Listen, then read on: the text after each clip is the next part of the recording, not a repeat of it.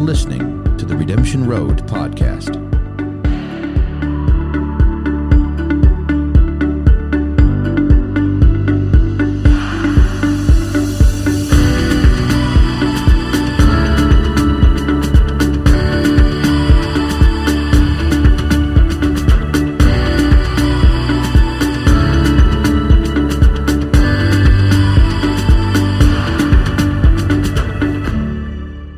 Welcome. This week we are doing part two of the addiction series with my family, mom and dad here.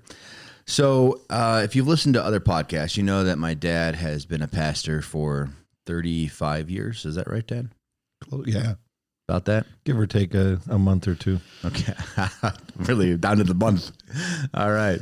So in that 35 years, 34 years, 11 months to be exact,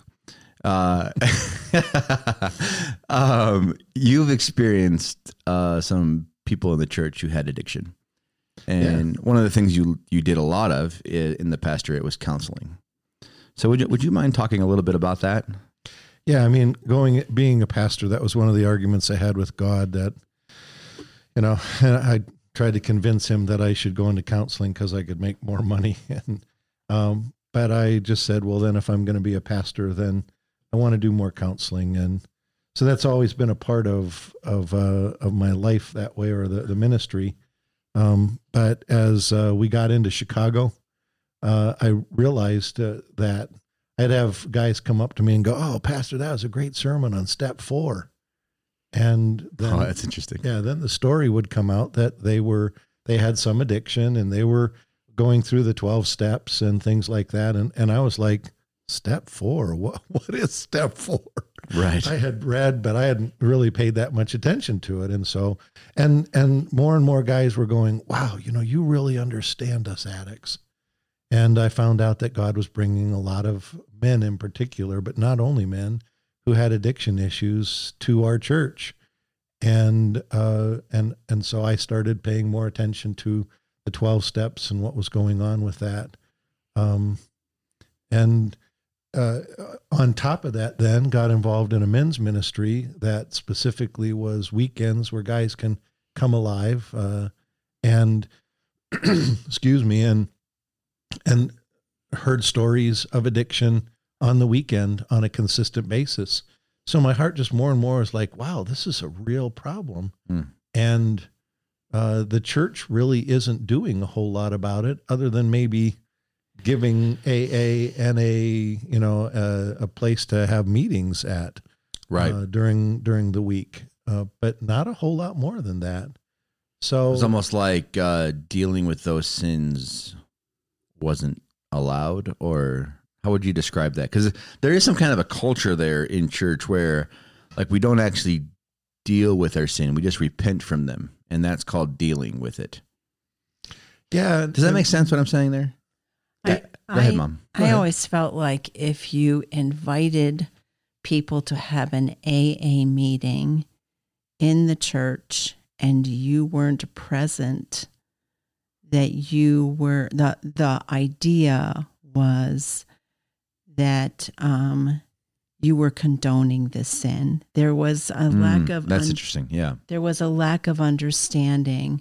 One of the things that I read in the 12 Steps for Christians was that I think as it pertained to step 3, where you surrender your life to your higher power, was that the analogy was made that the star led the wise men to the Christ child, and they were led by just a star, just a light, a faint beam of light. Right. And that idea of just that faint beam of life leading people to the truth. Yes. And that's really what an AA or an NA meeting in your church is. Right. And so many churches don't recognize that. Yes. The ability to interact with the addicts for Jesus as opposed to guilt and shame for their sin, and just that little beam of light that allows them to come, but not be flooded with the gospel. Right, absolutely. Because Absolutely. Then you can't see because you're just flooded. That's right. Yeah. And that's right. There's a real lack of understanding in the church too about the things we talked about in the last session. Right. The neurology and the emotional connection. And so we just declare it sin. Yes. And so all you have to do with sin is stop it. You know, right. Just stop right. it and you'll be okay. And addicts. If you're not seeing that SNL skit, go look it up. Yeah. Because it's hilarious. And so, you know, the concept of just stopping behavior, the addict has been trying it and wants to do that their whole life. Oh yeah, for sure. And so then when the church is just like, well, all you have to do is just stop. And then the other solution is come to Wednesday night Bible study and come to the men's group on Saturday and come right. to church on Sunday and pray more and do your devotions. And pray more. That's a good one. None of those things are wrong or bad. No, they're all good. They are all good. Very good. And they're all, but the issue of I can't stop. There's something that else that's going on. There's a biological It's more thing. Complex. Yes. And so the church, struggles with really seeing it as more than just a spiritual problem. Right. And I would say then what I struggled with along the way too was if I'm going to work with addicts, I'm going to get deep into the mud. Yes. I'm going to get dirty, not I'm going to sin, but I'm not going to be able to walk on the path of cleanliness, you know, so if physically and everything, and not be dirtied by their struggle. I will be going to places to help them that I would not normally go or want to go. Right. Emotionally, spiritually, and physically. Yeah. So the church says, no. You come here to us and hang around us and that will solve your problems. And it doesn't. Right. And so a lot of addicts see the church as a place where they can't go. So the reality that these guys were coming to church and saying to me, wow, you really get us. I was like, whoa, what's going on here? Yeah. So, that's interesting. Yeah. So that's kind of the foundation of how I got connected more with the whole topic. Right. And in doing it, then I realized, wow, the 12 steps actually are discipleship. They're actually the principles that the church uses to help people grow in their faith. Right. And we all sin, and we all have sins that we can't seem to stop. Yeah. So what in the world do we do with that then? Well, we hide them. We pretend we're not there. Right. We act like an addict. We do a lot of guilt things. And shame and all of it. Yep. Yeah. And so I'm like, wow. All which brings death. Yes. Every Christian needs to recognize that they are addicted in some way to sin because their sin nature is continuing in their lives. It doesn't go away until Jesus comes again. Right. One of the things I tell the guys in Redemption Road all the time is, we have pain in our life, whether that's physical pain, whether it's emotional pain, whether it's spiritual pain, and none of us like experiencing the pain. And so we do something that helps us not feel the pain. And that is your addiction, unless that something is going to Jesus with your pain, right? Yeah. Unless you go to Jesus with that pain, whatever you went to, you're making your God. That could be 4 hours of TV every night while eating a bag of chips. It could be shopping. It could be driving fast cars. It could be working in the shop by yourself while you drink. It could be anything. It could be illicit drugs. It could be pornography. There's so many things that it can be. The key is, and it's at its simplest form as I understand it, is when you feel pain, what do you do? And where do you go? And that will show you where your God is, your small g God, and it'll show you where your addiction is. And there's this difference between socially acceptable addictions and not socially acceptable addictions, right? Watching TV and eating a bag of chips is a very socially acceptable addiction that we often do in groups. They're called Super Bowl parties. So it's that kind of thing, right? I mean, right?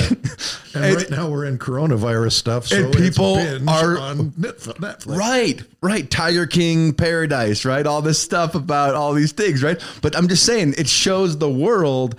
And I'm just saying, right? People love this stuff. It's a real thing. Yeah. And it's not all unsocially acceptable. You throw the word addict out and everyone gets defensive, like immediately. I'm not an addict. I'm not an addict. I'm not an addict. I don't have any addictions. I'm perfect. Boo. And they just get real dancy. It's right. I have my life well under control. Right. That's right.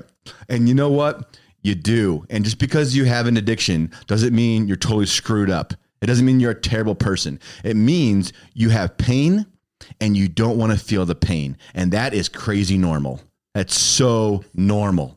To not want to feel pain. You have to intentionally go into the pain and bring it to Jesus to even get through this stuff. And we'll get into that later. Now, the addiction stuff, that began to get really close to home for our family. So, Dad, why don't you start talking a little bit about that, and then Mom will tell a lot more of that story. Yeah, with working with a lot of the guys in the church then, you know, I thought I was very familiar with all that was going on. And I mean, the truth of the matter is if I thought any of my children or my wife or myself, you know, were struggling with addiction, I'd be able to pinpoint it, you know, right on. Can I just interject that at the time of this story, I was a school social worker? Yes, of course. Yes. And so I saw firsthand kids who were addicted to drugs. I knew the signs, yep. And yet I missed it in my own son. Yeah. And so so you both were in that boat. So I think that when it hits so close to home that love is really blind. It's just blind because it's just too hard to see. Yeah. Right. And you'll talk more. That's a part of that codependent type thing that we weren't. Mm-hmm. We didn't have that problem. Sarcasm, if you didn't hear it, it was there. Yeah. And so we had been on a vacation. That was really traumatic for us. And I won't get into all that, but we come home and it's like, we're home. And I get a call from a currency exchange place. Mr. Harsh, have you been here cashing checks? Gosh. Have you been here cashing checks at our currency? And I'm like, I know where that is, but no, I have not been. Well, somebody's doing that, and we're just wanted to inform you. I'm like, who in heaven's name has stolen? And I'm not even really thinking about my son at this point. Of course not. Right. That's not your first go-to. But at the same time, it's in the back of my head. Could this be my son? And so I turned to him and I said, I need your help. At these currency exchange places, they have videos. Uh-huh. So we're going to go down there and we're going to ask them to show us the video and we're going to see who this person is. And you and I are going to go tune this guy up. Who are you talking to? Who's you and I? I'm talking to my son. Oh no. You're talking to Andrew. Yeah. Oh gosh. and so what does Andrew do? We start walking down the back. He goes, we start walking down the back steps of our house. And I get to the back door and I open the back door. And so he's about 3 steps above me and he says, Dad. And I turn around and look at him. I go, what? He goes, it's me. Jeez. Everything within me just wanted to explode first. Yes. So the anger, I wanted to punch him in the face. Right.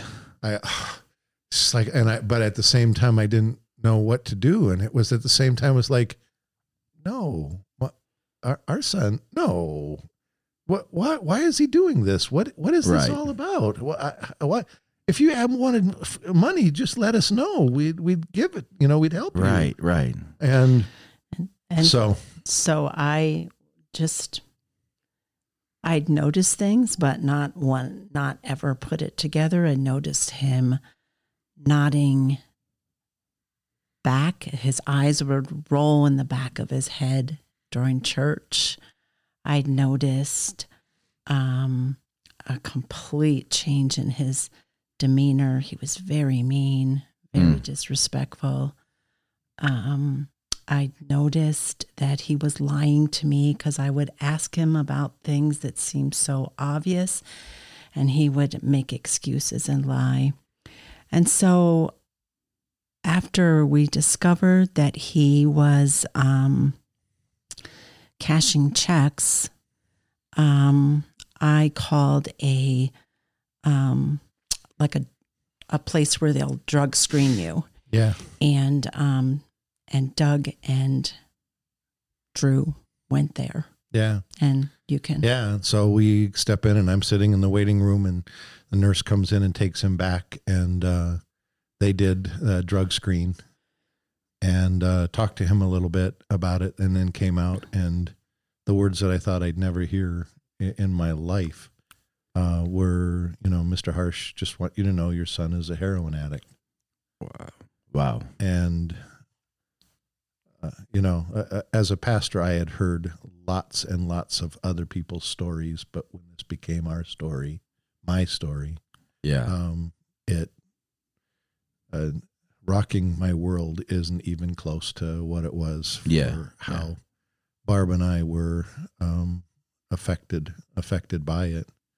Why don't you tell a little bit more about that for you too, Barb? Yeah, I just remember just being in absolute disbelief. Denial. Denial that it could even be true. Yeah. And then I just went from denial to absolute grief. How could this happen to me? I tried so hard to be. I had a grandfather who was an alcoholic, and a father who was an absolute workaholic. And I just couldn't comprehend how, when we had tried so hard to model, just moderation, I was really adamant about not drinking, not necessarily because I thought it was a sin, but just because I didn't want to even open a window for the possibility of misuse of any kind of substance. So I've always had been of the belief that when you're 21, if you want to drink, that is absolutely your choice, but I don't want to be the one to give you a window to misuse this. And so then here we are, and it's just, and so there was just this sense of, wow, this is so out of control. And as much as I thought I could be a good example and make it something that's controllable for my kids, in the end, they have a free will. Yeah. They have choices. And so I remember us talking to Andrew. And of course, at this point, Andrew was... I'll do anything. And, we found out later, I'll do anything to get you off my back. Right. But at this point, the addict was still alive and we were alive and well. Yeah. We still weren't really seeing it. It was it's in the open now. It's in the light. He's told us. And so, we'll help you. Obviously you're going to need to go to NA can you handle your money? No, Dad, I don't trust myself with the money. Oh, well, have your boss who I knew, have him, give us the checks and, we'll put them in a bank account, our bank account for you and when you need to pay your bills, we'll help you with that. And, do you feel safe, with your car? And he goes, well, I don't really, I think if I easily drive to the spot, I can tell, I can make up a story and the drug dealer will give me my stuff and I can pay him later. And, I can manipulate my friends. And so, we'll hold your car keys and, we'll drive you to your meetings and do this. And for literally 3 months, we were working his program to excellence. So he's playing you this whole time. Yeah. He was playing us. Yeah. He was playing us the whole time. I remember one day he told me to drop him off at this meeting and it just felt so wrong. And, so I went and I told the one person in the church, who knew, because he was a recovering addict. And I said, this felt so wrong. And he said, trust your gut. I think you're being played. And so later on, we went back and I said, you have to show me specifically where this meeting is. I need to know, because that was just such a, ambiguous thing. And he's like, no, Mom, this is the old neighborhood. And I was like, dang. It's where his dealers were. Yeah, it's where his dealers were. So, he's in his addict. He's conning you to take him to get drugs. Right, but we think we're helping him. Right, but we're enabling him. Yeah. But this is all part of what addicts do. Mm-hmm. Yeah, and he was specifically going to NA meetings where there are a lot of kids his age who were also doing the same thing, and so when they would take their breaks, they would use together. Is what we were finding out and what he was telling us. But we didn't know that all along. But we did realize that was kind of the first thing of, wow, we are really codependent. We are working his program for him. I think the final thing before we set really rigid boundaries around the whole situation was when he drove up in his car. Do you remember that? That's right. He had been using his car. And I just felt like something was wrong about where he had gone. He had told me 2 months earlier that one of the places where he stashed his drugs in his car so the cops wouldn't find it. Wow. And so when I was waiting for him. When he pulled up into the parking lot, I came out and I asked him where he was. And at this point I was like, oh, this is BS. He's playing me. Well, you could look in his eyes, right? And by then we knew we were seeing. We were aware of his, the physical stuff that it came. And so I just opened the door. He was still sitting in the car, and I reached in and I pulled out where a vent and there were bags, and I pulled those bags out. And of course, he starts apologizing up one side and down the other, and feeling full of shame and everything, but I'm furious. Mm-hmm. You're pissed. How dare you continue to do this to us and lie to us? So all this is before he detoxed. This is all before any detox was. Well, no, this is he detoxed and then he relapsed. Oh, that's right. Okay. Because I sat with him through detox. He would not go. That is hell. Yeah, he wouldn't go to a hospital for help, which we would not recommend to anybody. No. That you go through that and don't let the addict because of the physical stuff, but he wouldn't do it. So I actually made him come back into the house with me. We opened up the bags and we dumped them in the toilet and flushed them. Oof. But which was really hard for him. Well, I can't imagine. And for me as well. But that's then when we were realizing he's relapsing, he's using. And Barb and I had been going to counseling not off and on, but not weekly. But it was mainly, I remember, I was struggling with who do we blame? And I was looking at our family. I was looking at our family of origins, and I was going, my family doesn't have any addictions. I wasn't seeing the food addiction stuff that my family was all about right. at that time. Right. But who's to blame? Oh, well, Barb's grandpa had an alcohol problem and some other people in her family. So it was her. And I was looking who to blame. Whose fault is it? And it was really unhealthy. And we realized if we're not on the same page, if we're not a team really supporting and working together at this, this will destroy our marriage.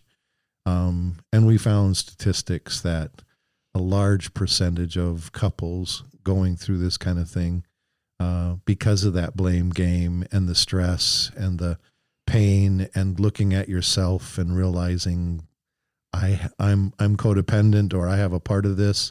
I have addictions too. They would end up in divorce. And so we couldn't allow that happen to us. Well, I remember one of the main things that we did in counseling was to come up with some non-negotiables. Yeah. And some of the non-negotiables were no more drugs in the house. Total abstinence. Total abstinence. Yep. Drug testing every 3 days. I used to buy drug tests by the caseload.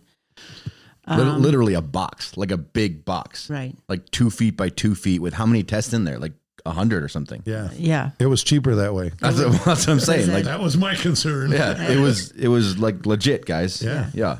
At first, I was just going to the local drugstore, which was way too expensive. So I ordered them online and got them by the caseload. A breathalyzer every time you enter the home. And then go to a recovery program and work the 12 steps. And if you tested positive, the deal was, I'm kicking you to the curb. And the thing was, Doug and I had a very hard time agreeing on how long that should be. So the big thing in counseling was, how long do we do this? Do we do this for 6 months and then loosen up? And the funny thing was, I think tend to be a little more nurturing and always, like the loving mom kind of deal. But I was adamant, more so than Doug, that if he tested positive, we were kicking him out. Yeah, your mama bear was really out. I was so mad that he would do this to himself and our family. And I was adamant that we were not going to tolerate any more of this. Yep. I don't know. To me, am I allowed to swear? Do what you gotta do. To me, this was just bullshit. Right. I was so mad. Right. And so I was like, nope, this is the deal. Yeah. I think the other place where I had to set boundaries was around my heart, because Andrew and I had a very tender. Yeah. Yeah. So you're hearing a lot of the grief work that we had to do in this. Right. Please realize if you're in the parent side of things or in the spouse side of things, there's a ton of grief work. Yes. Yeah. Yeah. But we were just, when he was young, there was so much tenderness. Yeah. And so I just had to set boundaries around my heart, because there was so many cruel and mean things said to me that were just disrespectful. And I just needed to realize that honestly was not the Andrew I loved. Yeah. That was the addict. Yeah. And I think if you have a loved one who is in active addiction, whatever that is, I think that that addiction just takes over and changes their demeanor, and they become very angry and argumentative. And there's proof it changes your physiology. So that makes sense. But yeah, just to be able to take that step back and say, I need to set boundaries around my heart. I will walk with you. I will set these boundaries, these physical boundaries for you, but I also will set some boundaries around my heart. Otherwise, I won't survive this. Yeah. We were dealing with the addictive personality. And we got to the place where we could actually, in his eyes and in his face, and by in his eyes, I don't mean just he's using, pupils changed, but we could actually see when the addictive personality at the very beginning for the first, it's literally off and on during the first year, when the addictive personality was showing up, we knew, we saw. And so when we actually put a list together, a covenant with him together of what we would do and what was required of him in order for us to continue in relationship with him for the sake of his life and ours. When I first brought it before him, I knew I was talking to the addict, and I was nose to nose with him, telling that addict to let my real son come out. I think the other thing that's just important to note is, as we put this whole covenant together with all these boundaries, we bathed it in prayer. Yeah. And I don't want to give the impression that I think that, first of all, I know many parents who have done similar things and have not had their son or daughter go into recovery. Yeah. So I want to acknowledge that is, that's something that I am so thankful for. And it's... Yeah, they still have a choice. Right. And that goes a little bit to a speech, and I put that loosely, that Dad had with Andrew on choose life or choose death. Yeah. Yep. Is that right? And that was all part of this covenant that you guys created. Right. Yeah. Right? And Dad, would you tell a little bit about that? It was from Deuteronomy, when Moses was talking to Israel. You know, you're going to choose life or choose God or choose... a false god. And when I stood before him, we were offering him life. Right. And we were asking him to choose life, and goes along with your heart and boundaries that you talked about, Barb, because we literally had in counseling session had to deal with, what if our son says, screw you? Right. What if our son says no? And then he will be choosing death. And that terrified me. Mm-hmm. But I knew we had to deal with this as it's life or death. It's the God of his drug at that point, or it's truly choosing and living in the light, as you said, that follow that light or life. And, yeah, we celebrate that on that day, a little over 10 years ago, because this last December, we celebrated 10 years of his sobriety. Right. He chose life, but we do know that many parents have not experienced that. And it's a choice. He still has a choice. You can't force him to do anything. It's that choice. Choose life or choose death. And that's true for all of us listening to this podcast right now, right? Whatever you have going on, whether it's workaholism or heroin or any spectrum of addiction, that's the question that you can ask yourself right now. Are you going to choose life, or are you going to choose death? It's all about that. Yeah. It all comes down to that. And we're going to get more into the depths of this and the details and the science and that kind of stuff, because it all helps you choose life to know these things, right? But really at its core, it's choosing life minute by minute when you're just trying to get out, right? Yeah. And then you can go to hour by hour, and then day by day, and then week by week, right? But in the moment, it's just, man, sometimes Andrew was having to choose it second by second, and he's, detoxing. I mean, it's brutal. On the floor with sweats and the whole night. He told me about it, and I was like, man, that just sounds like pure hell. It was. Mom, we're going to close the podcast by you just share a little bit about what one of your close friends at the time shared with you. She shared a quote with you. Right. So one of my close friends who was in a Christian Recover program shared with me, that I just needed to really own that I was not the cause of this. I was absolutely not in control, and I'm not the cure. Mm.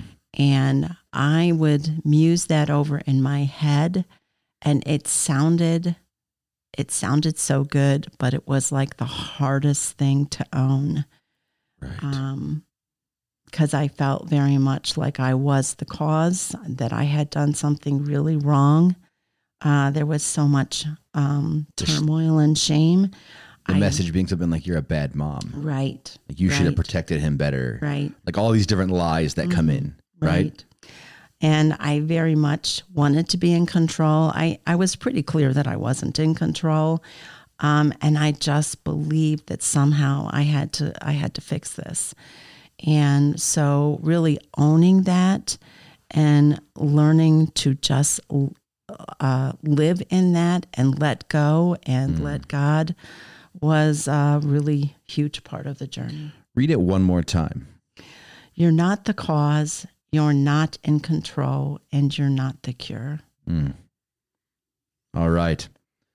Well, I hope that you've found this to be life-giving.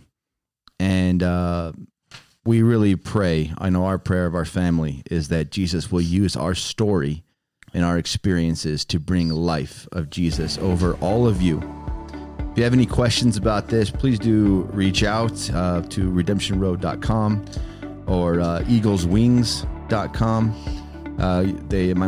eagleswingsco.com. Got it. Yep. eagleswingsco.com. Doug and Barb here, they have a counseling ministry. I'm positive they'd love to talk to you. And so feel free to reach out to them that way. Till next week when we talk more about codependence. We'll see you then.